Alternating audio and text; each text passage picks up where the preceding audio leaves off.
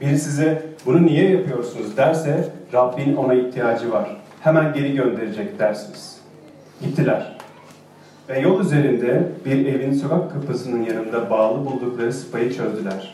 Orada duran bazıları sıpayı ne diye çözüyorsunuz dediler. Öğrenciler İsa'nın kendilerine söylediklerini tekrarlayınca adamlar onları rahat bıraktı. Sıpayı İsa'ya İsa'ya getirip üzerine kendi giysilerini yerdiler. İsa sıpaya bindi. Birçokları giysilerini, bazıları çevredeki ağaçlardan kestikleri dalları yola serdiler. Önden gidenler ve arkadan gidenler şöyle bağırıyorlardı. Yaşasın! Rabbin adıyla gelene övgüler olsun. Atamız Davut'un yaklaşan egemenliği kutlu olsun. Ey yücelerde övgüler olsun. İsa Kudüs'e varınca tapınağa gitti. Her tarafı gözden geçirdi. Sonra vakit ilerlemiş olduğundan 12'lerle birlikte Beytani'ye döndü. Daha sonra tapınağa gidip satıcılara oradan kovulduktan sonra ona sorarlar. Bunu hangi yetkiyle yaptın? İsa şu yanıt verdi. Bu tapınağı yıkın. Üç günde onu yeniden kuracağım. Yahudi yetkililer bu tapınak 46-40 yılda yapıldı. Sen onu üç günde mi yıkayacaksın? Dediler. Ama İsa'nın sözünü ettiği tapınak kendi bedeniydi. Yuhanna 2.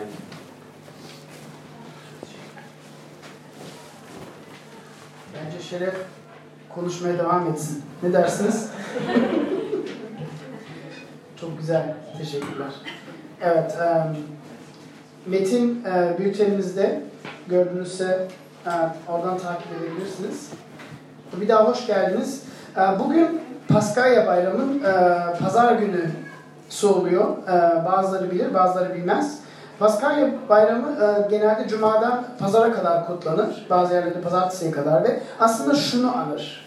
E, andırır. İsa kendisini e, Cuma günü bizim için çarmıhta kurban edişi ve üç gün sonra e, Pazar gününde ölümü yenerek dirilişini andırır. Ve um, tabii bu e, büyük bir sorun yaratır. E, ben e, aslında fizikçiyim. e, ve fizikçi olarak dedim ki neden bahsediyorsun ya bu mümkün değil. Yani e, diriliş, ölüm, diriliş ya öldükten sonra diriliş olur mu yani? Böyle bir şey saçma. Ve e, ama ilginç bir şeyler son böyle 25 seneye bakarsak dünya görüşleri biraz değişiyor. Mesela biz Türkiye'nin kuruluşunda Atatürk'ün kuruluş Atatürk Türkiye kurduğu zaman modern dünya görüşündeydik. Modern dünya görüşü şunu vurguluyordu. Yani gerçek sadece görüp duyduğumuz, e, ellerimizle dokunabildiğimiz e, şeylerdir. Ve bundan başka hiç başka bir gerçek yoktur. Ama postmodern postmodern zamana girdik aslında şimdi veya Türkiye belki girmek üzere veya bazı şehirleri girdi. Ee, Almanya ve Fransa ve başka Avrupa ülkeleri postmodernde veya postmodern e, dünya görüşünde ve postmodern dünya görüşü aslında ilginç bir şey çünkü fizik keşfinden uh, başladı. Fizik keşfinden nasıl başladı? Fizik mesela um, kuantum mekanik diye bir şey var, duymuşsunuzdur. Ve bütün tanıdığımız kuralları, bütün tanıdığımız fizik kurallarına aykırı e, hareket ediyor dünya diye bir keşf var. Ve yani en küçük parçalar duvarlardan geçiyor, iki yerde aynı zamanda olabiliyor bilmem ne. Yani biraz science fiction gibi ama e, öyle ve e, matematik tarafından da ispatlanmış. Ve bu e, postmoderne büyük bir tesirinde bulundu ve postmodern görüşü e, katılan birisi belki ben ondan konuşsam ve desem İsa dirildi desem diyebilir. E, olabilir. Ama önemi ne? Yani olabilir ama manası ne? Yani beni ne ilgilendirir? Ne ifade eder? Ve um, bu ikinci soruya biraz daha fazla vurgulamak, vurguya bakmak istiyoruz. Yani um, bugün postmodern düşünceye uyarak konuşacağım biraz. E, diriş olmuşsa e, anlamı nedir? Yani ne fark eder? Ve önümüzdeki metne bakarak üç, e, üç tema var aslında. Üç met, önümüzdeki metine bakarsak, Şerif'in okuduğu metne.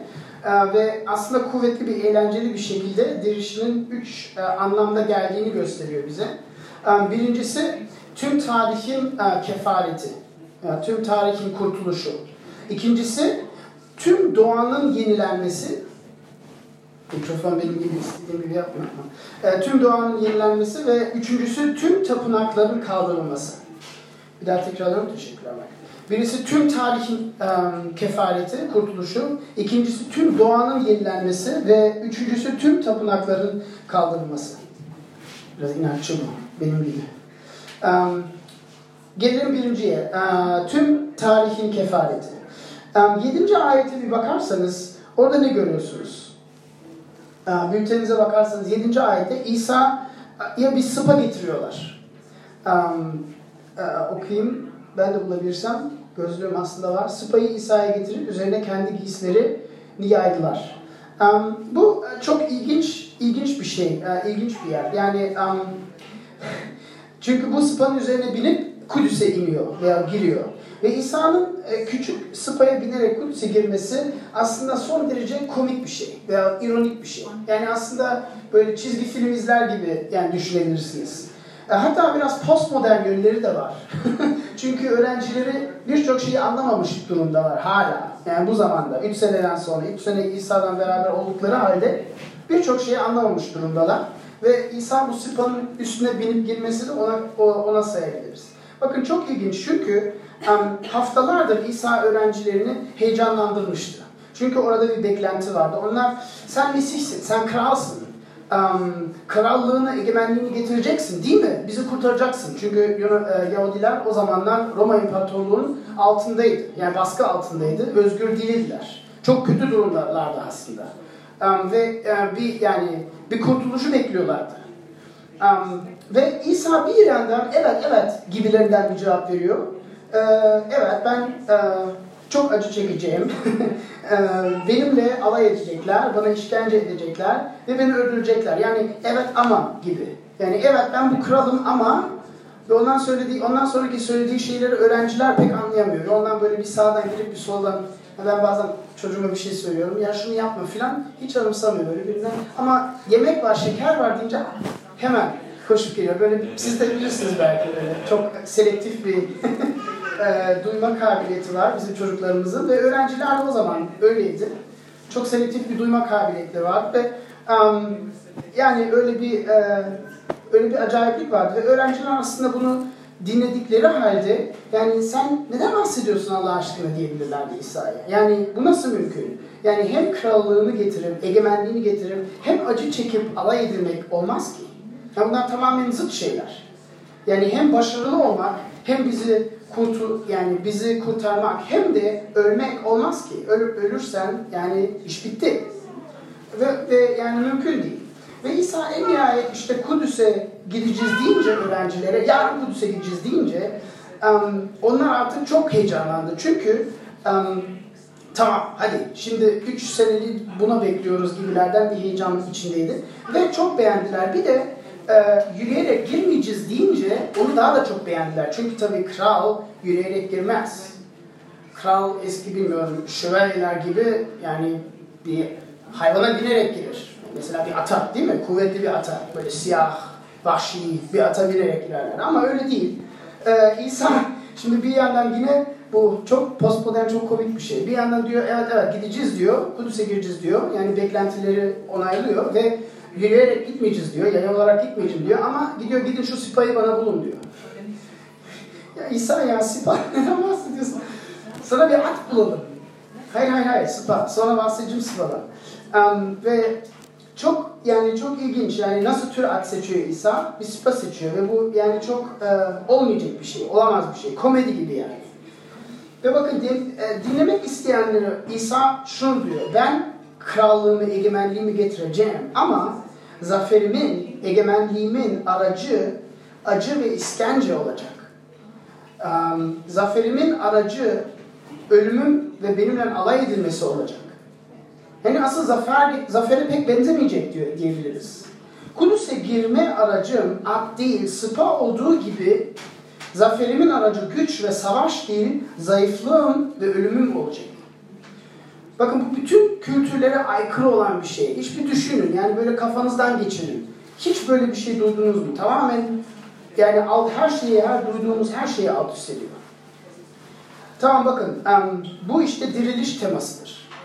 Diriliş temasıdır. Ne demektir? Ki yani demektir ki diriliş sizlere sadece acı ve, ve zayıflıkta da kurtarmaz.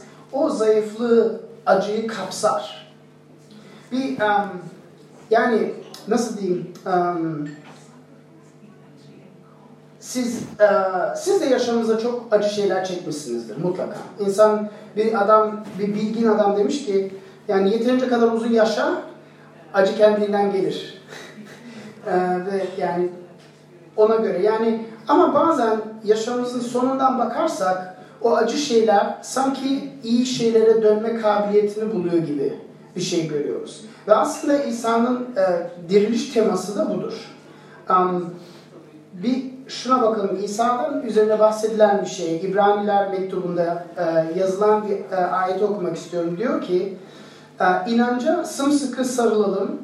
Çünkü başkainimiz zayıflıklarımızda bize yakınlık duyamayan biri değildir. Tam tersine her alanda bizim gibi denenmiş ama günah işlememiştir. Onun için Tanrı'nın lütuf tahtına cesaretle yaklaşalım. Öyle ki yardım gereksindiğimizde merhamet görelim ve lütuf bulalım. Yani bakın burada bir şeyden bahsediyor. İsa'nın dirilişi ne demek? Ne ifade eder? Bakın diriliş bütün kötülüğü, bütün acıyı, bütün ölümü, bütün tatsızlıkları e, zaman makinesi gibi engellemez. E, bilmiyorum şu e, bir film vardı 80'lerde Geleceğe Dönüş. Şimdi yaşımı bilebiliyorsunuz değil mi? Kötü. Keşke başka bir şey deseydim. Geleceğe Dönüş filmini bilen var mı? Ha bak ne güzel. Adnan abi. Zaman eski. Evet. Doc Brown, Marty McFly. Marty McFly evde var mı birisi? Ma- bunlar, bunlara çok kötü şeyler oluyor, acı şeyler oluyor. Nasıl engelliyorlar? O makineye biniyorlar, geriye gidiyorlar ve her şeyi sanki olmamış gibi yapıyorlar. Yani bütün acıyı, bütün e, işkenceyi olmamış gibi yapıyorlar ve e, geriye giderek geleceği değiştiriyorlar.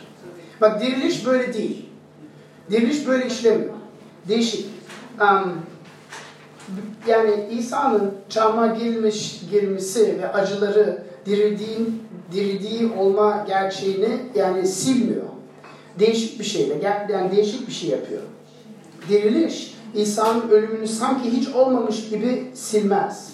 Bakın metin ne der demin okuduğum? Çektiği acı ve zayıflıklar ve denenmiş olduğu yüzünden bizim için son derece kıymetlidir.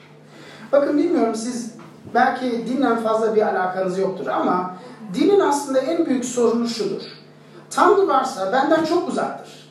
Yani benim yaşamımdan ne alakası var? Benim çektiğimle ne alakası var? Benim e, kayıplarımı farkında mı bile? Ama İsa'ya bakarsak son derece bizim gibi yak, yani bize çok yaklaşıyor. Bir, bu dünyaya giriyor. İnsan olarak bu dünyamıza giriyor. Kendi hikayemiz diyor. Sanki bir yazar, kitabını yazarmış gibi. Mesela Adnan bir gün kitap yazınca sanki kendi kişiliğini bir figüre verip kendisini de bu ya, yani yazdığı piyese yazmak, eklemek gibi yani. Öyle bir şey düşünmek lazım. Çünkü yazar ve kitap aslında iki ayrı şey değil mi? Yani yazar ve kitap tamamen değişik yerlerde varlığını, varlığını sayıyor. Ama yazar kendisini yazarsa hikayesinin içine o zaman iş değişiyor. O zaman yaklaşıyor. Ve İsa'nın bu yaptığı ondan çok önemli. Bakın um, İsa dirilişten sonra yenilenmiş bedeniyle öğrencilerle karşılaştığında bu çok ilginç. Um, son derece şaşırtıcı um, bir şey var. Hala yaraların izleri var. Yani nasıl yaralan, çarmıha gerilen insanlar ne yapıyordu? Elleri çivileniyordu. İsa sonra dirildikten sonra yeni bedenen e, öğrencilerle karşılaştığında bir öğrenci inanamıyordu. Çok şüpheliydi. Ya sen kimsin bilmiyorum bilmem ne diyor. Gel. Gel yaralarımı elle dokun. Yani diriliş acıyı yok etmiyor. Diriliş ölümü yok yani e, acının gerçeğini yok etmiyor. Peki bakın bu ne demek? Bir um, İngiliz profesörü şöyle dedi. C.S. Lewis diye birisi var. Narnia kitaplarını bilen varsa o, onun yazarıdır. Diyor ki Hristiyan doğru olması lazım bence diyor. Çünkü böyle bir şeyi hiç kimse keşfedemez diyor. Yani biz kendi düşüncemize göre bir din yaratsak diyor. Bu din bütün acıyı olmamız gibi olmamış gibi yapar diyor. Siler diyor. Ama kim böyle bir şey kendi keşfinden bulabilir? Yani e, diriliş hala acının acıyı aslında kapsa kapsıyor, içeriyor. Ve um, ikinci bir şey um, dikkatinizi çekmek istiyorum. Um, yani ama e, İsa'nın yaralarını onu daha muhteşem ve olağanüstü kılıyor aslında. Um, acısı, işkencesi, ölümü onu bizim için daha değerli yapıyor. Ve o demin size okuduğum ayet İbranilerden mektubundan onu vurgulamak istiyor. Peki bu sizin için yani ne önemli, ne ifade eder? Biraz uygulamaya çalışalım. Um, bir evrensel bakımdan uygulamaya çalışalım. Bu sadece kısa ama önemli. Bakın her zaman tartışılan bir soru, kötülük nereden geldi? Kötülüğün kaynağı nedir? Herkes Tanrı iyi iyi diyor ama bu kadar kötülük var dünyada. Kötülük nereden geldi? Bakın kutsal kitapta okursanız bu bir gizem olduğunu anlayacaksınız veya bir sır olduğunu anlayacaksınız. Tanrı'nın kötülüğü ama bazı şeyler bilgiler veriyor. Diyor ki Tanrı kötülüğü yaratmadı diyor. Ve kötülüğü emretmedi diyor. Adaletsizlik, ölüm, hastalık, şiddet, baskı e, onun istediği değil. Şimdi ha tamam ilginç kafanızı sallıyorsunuz anladık diyorsunuz ama burada bir tehlike var. Bakın tehlike şudur. Şimdi tehlike bizi e, şöyle bir durumda bırakmak. Tanrı'yı sanki küçümsemek. Demek ki aa zavallıcık Tanrı bütün her şeyi yarattın. Ama yani pek başarılı olamadın değil mi? Yani madem bunları istemiyorsun yani gücün mü yetmiyor? Yani madem bunları istemiyorsun, ölümü istemiyorsun, hastalığı istemiyorsun, yani gücün mü yetmiyor ki her şeyi mükemmel yapmak gibilerinden? Um, ama işte o bir o tehlike ve um, tam noktasını bulmuyor, yani tam düşünceyi vurmuyor.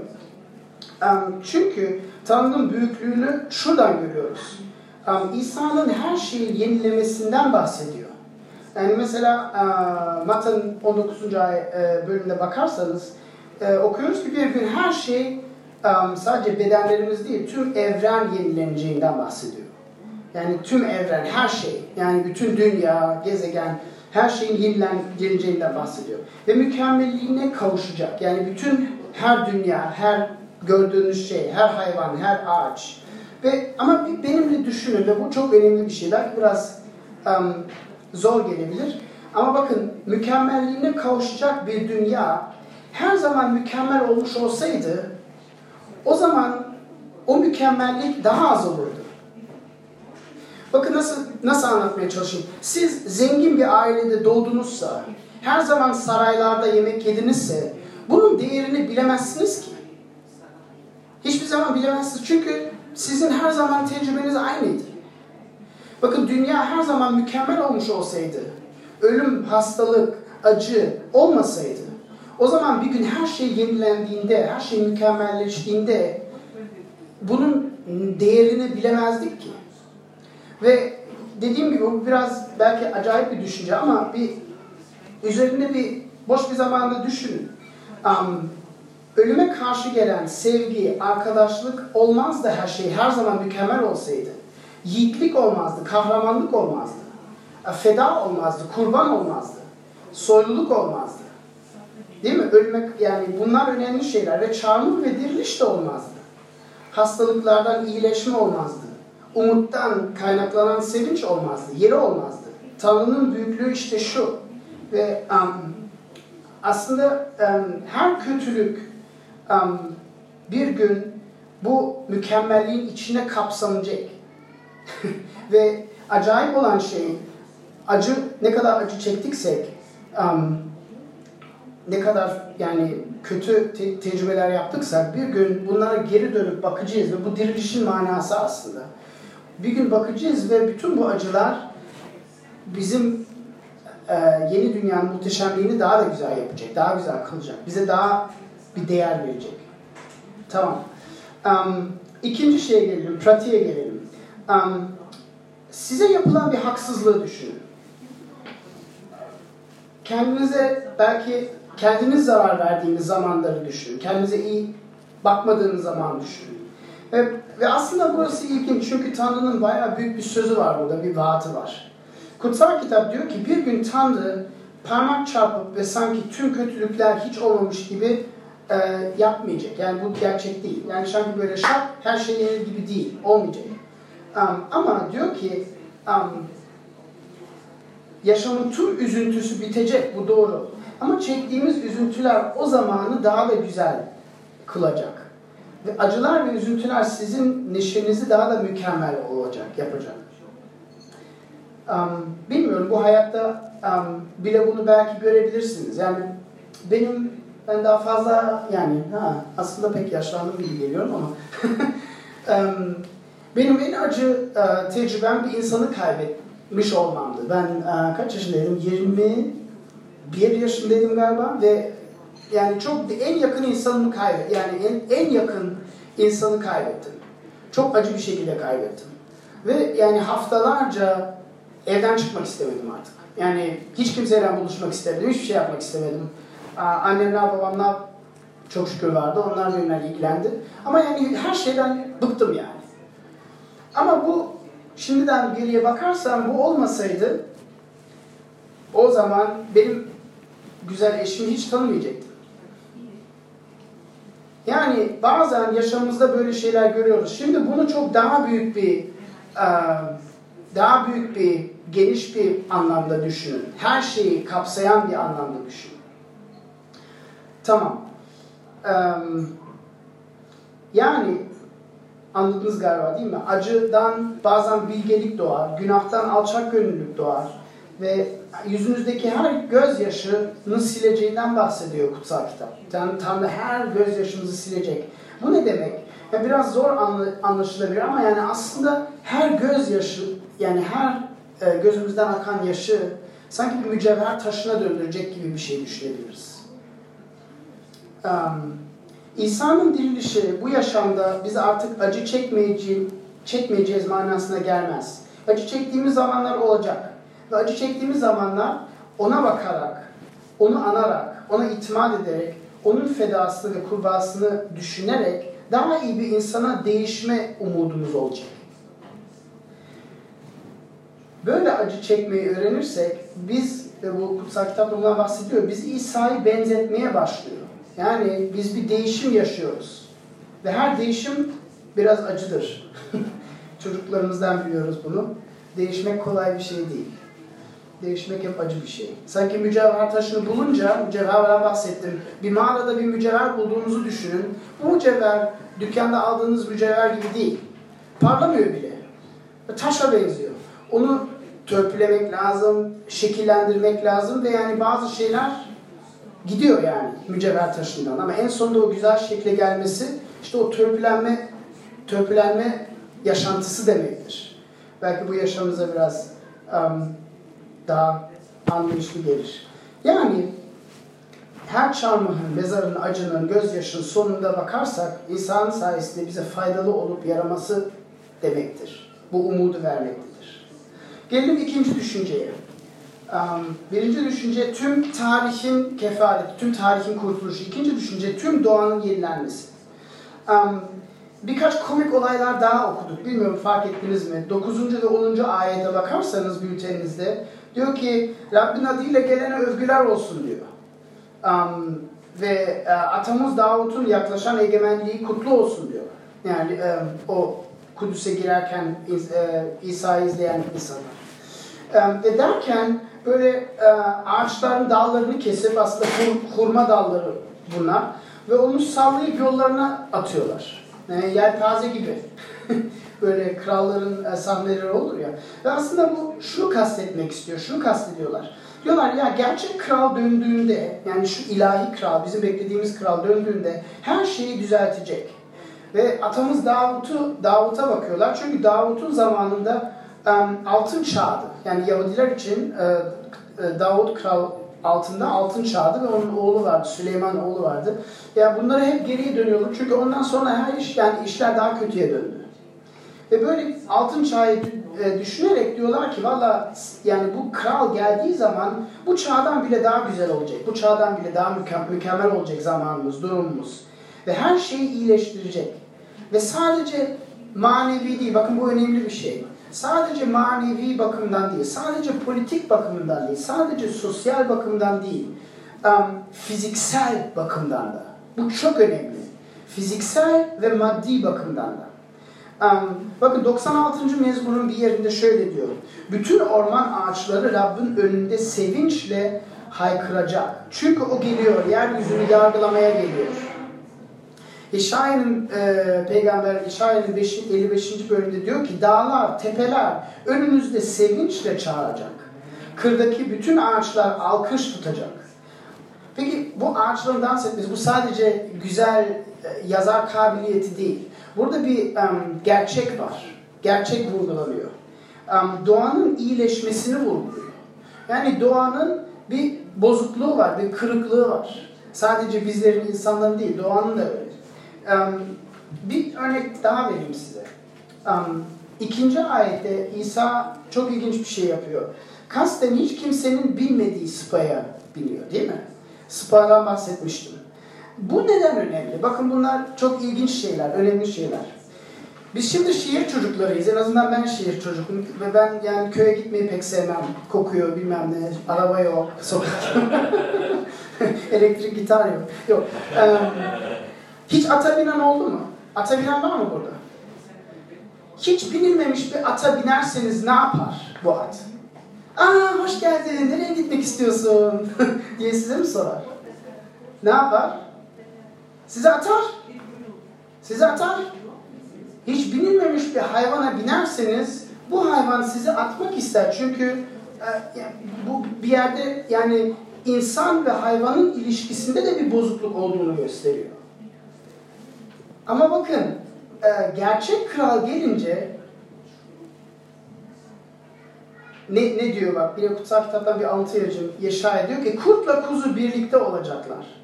Aslan sığır gibi saman yiyecek. Yılanın yiyeceği ise toprak olacak. Kutsal dağımın hiçbir yerinde kimse zarar vermeyecek. Yok etmeyecek. Yani küçük sıpa hiç binilmemiş olduğu halde İsa gelince hiç acayip bir tepkide bulunmuyor. Sanki efendisini tanıyor gibi. Ve İsa üstüne biniyor ve her şey güzel oluyor. Um, insan ve hayvandaki kopukluk düzeliyor bu anda. Bakın bunlar bize küçük küçük cam, pencere gibi veriyor. Yani pencereden dışarı bakmamız e, e, bize fırsat veriyor. Dedi human dallarından bahsettim, yelpaze gibi, küçük sıfadan bahsettim. Ve bizi bunların hepsi şunu anlatmak ister. Diriliş sadece ruhumuzu temizlemez. Sadece ruhumuzu temizlemez. Diriliş Tanrı'nın fiziksel dünyaya, insan vücuduna, maddi gerçeğe son derece önem verdiğini vurgular ve gösterir. Bu önemli bakın çünkü bu e, çok az dünya görüşlerinde böyledir. Çok az, din, az dinlerde böyledir. İsa Tanrı'nın oğlu olarak bakın bedene sahip oluyor. Bir ruh olarak da gelebilirdi, bir hayalet olarak gelebilirdi. Belki sihirli birisi olarak gelebilirdi. Yani filmler çok, Hollywood'a bakarsanız çok ilginç keşfler var. Hayır, insan bedenine gelip, girip geliyor. Buna çok önem veriyor. Ve sonra kendini feda edip ölüyor ama dirilişten sonra da yine yeni bedene sahip oluyor. Yani bu bize diyor ki ya yani ruh önemli tabii ama sadece ruh önemli değil. Fiziksel dünya, maddi dünya çok önemli. Ve Tanrı buna çok önem veriyor. Hatta sonra başka bir e, hoş bir şey, e, öğrencilerine karşılaşınca onlar tanımıyor. Belki yüzü biraz değişmişti, yeni beden falan diyor. Ya sen kimsin? Sen bir hayaletsin, nasıl geldin? Yok hayalet değilim diyor. Gel bir şeyler yiyelim, bana bir balık yap diyor. Belki de rakı içmiştir balığa, bilmiyoruz. Ama bakın, bakın siz ve ben, ben ve siz ölmemek için yemek yiyoruz değil mi? Yani yemek güzel bir şey ama yemek yemesek o zaman ölürüz. Ama şimdi dirilişten sonra İsa yemek yemesine gerek kalmıyor. Yani öyle bir öyle bir gerek yok ama istiyor. Önem veriyor. Çok ilginç ve çok e, bize çok şey öğretiyor. Yani ruh önemli tabii ki ama kutsal kitapta Tanrı hem bedeni hem ruhu yarattığını vurguluyor ve ikisini de önemsediğini vuruyor. Ve um, bilmiyorum bunu bunu duydunuzsa yani bazı e, bazı şeylerde böyle değil. Pratik olarak bunu ne yapacağız? Şimdi bu dünyada bozuk olan şeylere karşı çıkma isteği ve umudu nereden gelir? Şimdi ha çok güzel duyduk her şey yenilenecek ama biraz pratik yapalım. Sadece biz yaşamıyoruz bu dünyada. Çok insan yaşıyor. Çok topluluklar var ve çok bozuk ve kırıl yani çok acı var. Acı çeken gerçekler var. Dünyada bozuk olan şeylere karşı çıkma isteği ve umudu nereden kaynaklanıyor? Yoksulluklarla mücadele etmek, kölelikle, baskıyla, adaletsizlikle, şiddetle, acıyla mücadele etmek ve ona karşı çıkmak ne, umudu, isteği nereden kaynaklanıyor? Nereden geliyor? Bakın dirilişe inanırsak Tanrı zaten her şeyi düzeltip yenileyeceğini söz vermiş durumda. Ve bize aynı şeyler için mücadele etmemiz tamamen doğal ve bize büyük bir umut ve teşvik verir. Ben yani çok çok değişik insan var. Yani çok değişik dünya görüşüne sahip olan insanlar var ve hepsi Allah'tan çok şükür bu uh, acılarla, adaletsizlerle ilgileniyor. Ama fikir kaynağı nedir? Ve um, bu sadece benim fikrim, benim düşüncem ama aslında bu idealist, pozitif yani e, umutlu dünya görüşü e, benim anladığım kadarıyla Hristiyan inancından kaynaklanıyor. Yani tarihte bazı şeyler görmüş, Amerika'daki kölelik Hristiyanlar e, yok etti diyebiliriz. Yani Afrikalıların Afrikalıları çalıştırmalarını yani çok kötü bir şekilde çalıştırmalarını ve böyle çok e, örnek var. Dirilişten kaynaklanan umut tam çıkarak insanları harekete geçirdi aslında bu diyebiliriz. Um, ve yani bir örnek vereceğim, kendi yaşamdan örnek vereceğim. Biz e, eşimden ve ailemden 2017 senesinde Almanya'ya döndük, e, Almanya'dan Türkiye'ye döndük. Ve bütün arkadaşlarım tamamen mantıksız buldu dediyse. Ya sen Almanya'da ne güzel yaşamın var, her şeyin var, düzgün düzgün bir yaşam yaşıyorsun. Sen buraya neden gelmek istiyorsun? Yani biz oraya gitme fırsatı bulsak gideceğiz. Niye buraya geliyorsun? Bakın işte tabii bunun çok sebebi var. Değişik yönlerde açıklayabiliriz ama aslında bu umut yüzünden, diriliş umudu yüzünden. Bu benim ülkem ve bu ülkede doğru olmayan şeylerle ben de mücadele etmek istiyorum. Ve bu umut olduğundan olduktan sonra başka insanlarla paylaşmak bence çok doğal bir şey. Ve ondan zannediyorum ki bu çok uh, önemli bir şey. Başka bir başka bir pratik vermek istiyorum size. Bence parti yapan ilk grup biz olmaları lazım. Biz olmamız gerek. Hristiyanlar olmamız gerek. Neden? Bakın açıklayayım. İsa'nın ilk mucizesi ne olduğunu biliyor musunuz? Bakın İsa çok mucize yaptı. Ölümleri diriltti, hastaları iyileştirdi, ekmekleri çoğalttı. Ama ilk mucizesi neydi biliyor musunuz? İlk mucizesi. İlk mucizesi sudan şarap yapmak. Bir düğün partisindeydi ve bu düğün partisinde şarap kalmamıştı. Ve bu damat için çok ayıp bir durum. Yani damat ailesi için de çok ayıp bir durum. Düşünün düğün partisinde şarap bitti. Ne yapacaksın? Yani bu bu batı kültürü değil. Bu burası Türkiye gibi. Çok ayıp. Yani rezil olduk. Ve İsa'nın annesi gidiyor diyor İsa şarapları bitti. Bir şeyler yap. İsa diyor ya diyor benim zamanım daha gelmedi. Ben daha kendimi tanıtmak istemiyorum. Ama en sonunda yapıyor büyük büyük fıçılar dolu şarap yapıyor ve çok muhteşem bir şarap ve aslında partinin devam etmesini sağ, yani sağlıyor. Onun için e, ikinci pratik aslında biz bunu anlarsak ve e, balıktan bahsettim, rakıdan bahsettim. E, bunu bunu anlarsak o zaman e, biz en fazla parti yapan insanlar olmaz. Yani yaşamın tadını çıkaran. Tabii bir yandan bozulmuş şeyleri iyileştirmek isteyen insanlar, öbür yandan ama fiziksel, maddi dünyanın değerini bilen ve um, yani dengeyi görüyorsunuz herhalde. Ve, ve bu anda yani bu, um, bilmiyorum bunu biliyor musunuz, bilmiyor musunuz? Bakın mikrofonu um,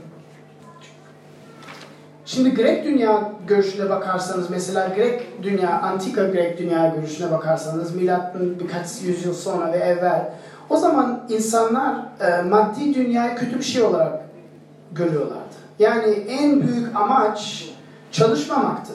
Ve bütün gün oturup felsefe fikirlerini düşünmek. Yani ha şöyle böyle. Ama yani dünya, beden pis bir şeydi. Kirli bir şeydi. iyi bir şey değildi. Değer vermiyorlardı.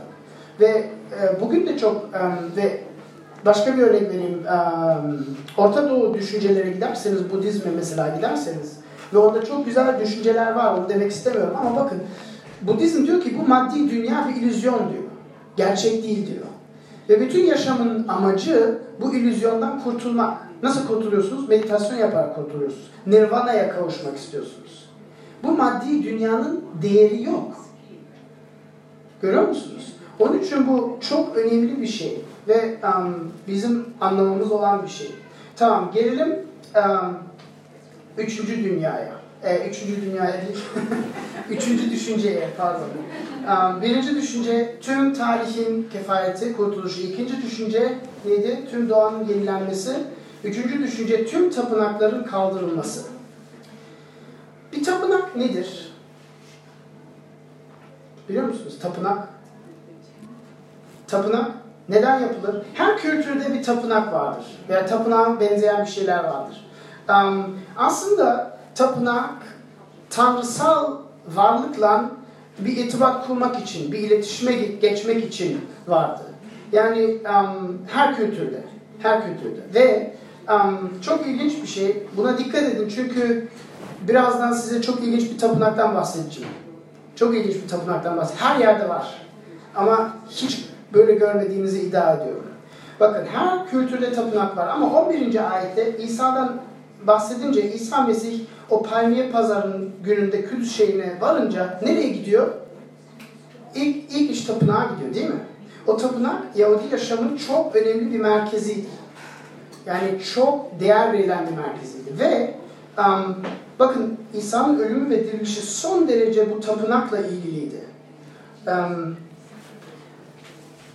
nasıl? Bakın e, şu meşhur sözleri okuduk değil mi?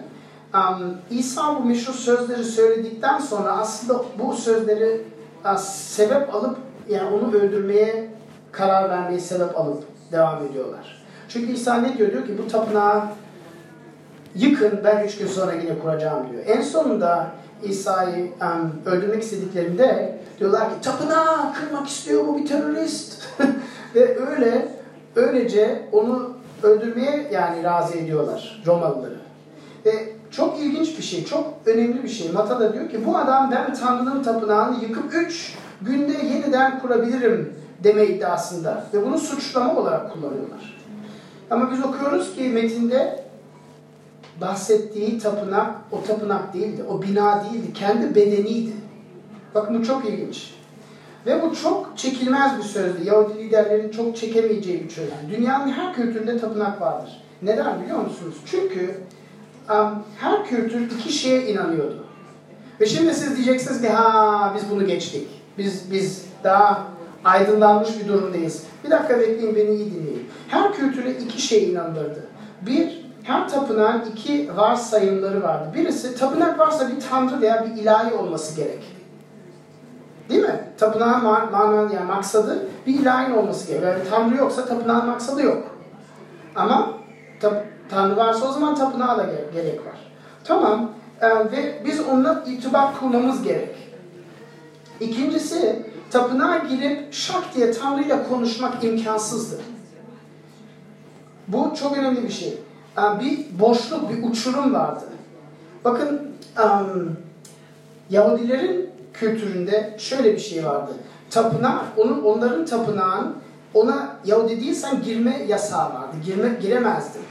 Ve tapınağın içinde daha da bir e, daha da bir küçük bölüm vardı. Oraya hiçbirisi giremiyordu. Bakın senede bir defa sadece bir adam girebiliyordu o tapınağa. Bir kahin. Ve onu da Kur'an'la seçiyorlardı. Ve bir e, belirli e, Yahudilerin sadece bir soyundan olması lazımdı. Her soydan değil. Yahudilerin 12 soyları var. Sadece bir soyundan olması lazımdı. Ve bakın bu çok ilginç. Adamın e, e, adamı halatla bağlıyorlardı girerken. Neden? Günah çok büyükse içeri girip ölürse halatla adamı yine dışarı çekebilirim diye. Yani bu kadar bir yani çok çok ciddi düşünceler vardı. Yani oraya girmek kolay değildi ve um, Süleyman tapınağı yaptığında yani Davut'un oğlu Süleyman binlerce sene evvel o tapınağı yaptığında Tanrı'nın görkemliği o tapınağa girdiğinden okuyoruz ve herkes hiç kimse giremedi. Hatta kaçmaya başladılar çünkü sanki yani sanki bir hortum, e, gök gürlemesi, e, yani bütün bu bütün yani bütün bu felaketler birden olduğu gibi bir durum oldu. Ve insanlar korktular. Biz buraya giremiyoruz. Yani bir bir boşluk var. Bir, yani o tapınak varsa böyle istediğiniz zaman girmek kabiliyetiniz yok. Bir uçurum var, bir boşluk var. Ve sisteme göre bu boşluklar değişir. Ve bu ne demek? Aslında demek ki kahinler, kurbanlar ve bağışlar sayesinde içine giriyordunuz. Mesela Buda ölmeden, şimdi dersiniz Buda'da böyle bir şey yok. Orada bir tanrı düşüncesi yok. Ama bakın Buda ölmeden dedi ki durmadan çalış, çalışmaya devam edin dedi. Durmadan meditasyona devam edin dedi. Aydınlanma aydınlanmadan bahsederdi. Nirvana'dan. Ve Budizmin köprüsü budur. Yani bu boşluğu geçme maksadı budur. Çünkü maksat meditasyon meditasyon sayesinde bu uçurumu e, karşısına geçmek. Um, peki bugün tapınak yok diyorsunuz herhalde değil mi? Sizin yaşamınızda. Bakın ben iddia ederim ki siz ayda en azından dört defa tapınağa gidiyorsunuz.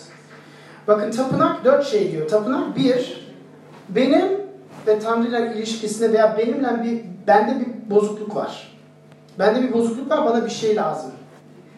Ondan oraya gidiyorum ve itibar kuruyorum. En son AVM'ye, geçen hafta AVM'ye kim gitti? Alışveriş merkezine. Yok artık. Geçen hafta.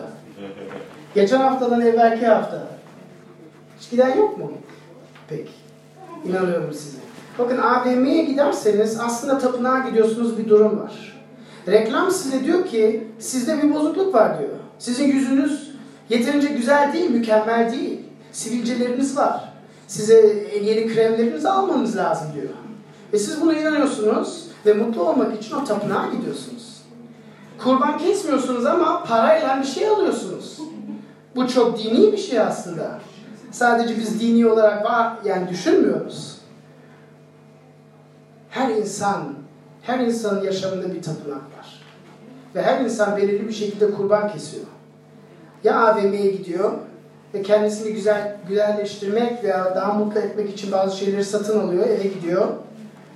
Veyahut başka şeyler. Ama bakın, itibat kurmak zordu. Bir yerde bir bozukluk vardı ve C.S. Lewis, o profesör diyor ki, yaşam boyunca arzumuz, evrendeki bağlantımız kopuk olan bir varlık ile yine irtibata geçmek. Ve bilmiyorum belki sizin için mantıksız bir söz mü? Um, ama demin bahsettiğim yani bir düşünün yaşamınızda neler var. Yani AVM olabilir, başka şey olabilir. Aslında her insanın yaşamında öyle bir şey var. Ve kabul edilmeyi arzu ettiğimiz bir gerçek var. Sanki bizim de bu gerçek arasında bir boşluk olduğunu biliyoruz. Bir uçurum olduğunu biliyoruz ve bu uçurum bir yenileme gerektiriyor. Ve her insan kalbi teselli edilemez olan bir şeydir. Ve mutlu, mutluluk olmak çok zor bir şey değil mi? Yani mutluluk olan diyelim maddi var, yani maddi e, imkanlarınız var. Diyorsun aa yeni bir buzdolabı alayım, aa yeni bir araba alayım. Bir alıyorsunuz iki hafta mutlusunuz sonra ne oluyor? Yine aynı boşluk. Değil mi? Yine aynı boşluk. Bir yüreğimizde bir arzu var ve arzuyu bu dünyada olan hiçbir şeyle iyileştiremiyoruz. Bakın bunu psikologlar da diyor, felsefe profesörleri de diyor, sosyologlar da diyor. Sadece hocalar demiyor veya kime bakarsanız. Bu çok ilginç bir araştırma alanı. Tamam. Um, tapınağın değiştirmesi, İsa tapınağı değiştiriyor değil mi? Tapınak var, dedik bir varlık var ve bizi uzak tutan, engelleyen bir şey var, iki şey. Bakınca 19. ayette diyor ki İsa bu tapınağı yık artık gereği kalmadı. Çünkü üç gün sonra size yeni bir tapınak vereceğim diyor. İsa bundan ne demek istiyor? Kısaca söylemek istiyorum. İki şey demek istiyor. Bir, tapınağı değiştirmesi otoritesi olması demektir ki kendisini Tanrı gibi görmesi demektir. Sadece Tanrı tapınağın kurallarını değiştirebilir. Ve zaten ondan öldürüyorlar onu. Ulaşmak istediğiniz Tanrı benim diyor İsa burada. Tapınakta ne vardı? Tanrı'nın kendisi var değil mi? Bahsettik. Tanrı'nın e, varlığı vardı, Tanrı'nın e, görkemi vardı ve e, eski zamanlarda oraya girmek istediğimizde insanlar çok korktular, kaçtılar. Çünkü sanki kasırga, hortum, deprem hepsi aynı bir şeyde gelmiş gibi bir durum çıktı. Musa mesela, Musa peygamber Tanrı'ya dedi ben senin görkemini görmek istiyorum. Tanrı'nın cevabı neydi? Dedi ki imkansız. Sen benim görkemimi görürsen anında ölürsün. Öyle cevap verdi. Peki nasıl Tanrı'nın görkemini tapınağında doldurmuşsa Tanrılı benim bedenimi doldurur diye bir iddiası var İsa'nın. Aradığın Tanrı benim diyor. Ama hepsi bu değil. Bakın ikinci bir şey var. Çünkü sadece Tanrı, de, Tanrı benim diye bir şey iddiasında değil e, İsa. Tapınak benim diyor. Tapınak benim diyor. Bak tapınak de, demek ulaşmak istediğin Tanrı benim diyor. Onu ona bahsettik ama bu boşluktan geçiren, seni bu boşluktan kurtaran, bu arzudan kurtaran benim.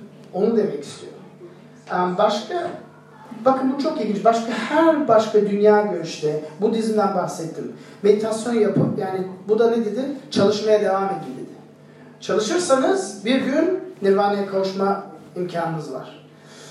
Her dünya görüşünde bu boşluğu gideren köprüyü sen inşa etmen lazım. Biz kendimizi kurtarmamız lazım. Ama burada değişik. İsa diyor ki bakın iyi haberlerim var diyor. Gerçek Tanrı kurbanını ben sağlıyorum diyor. Benim bedenimi yıkar, e, benim bedenimi yıkarsan şunu göreceksin. Ölümün son ve nihai kurbanı olacak diyor. Yani ben en yüksek kahinim diyor. İsa en yüksek kahin iddiasında.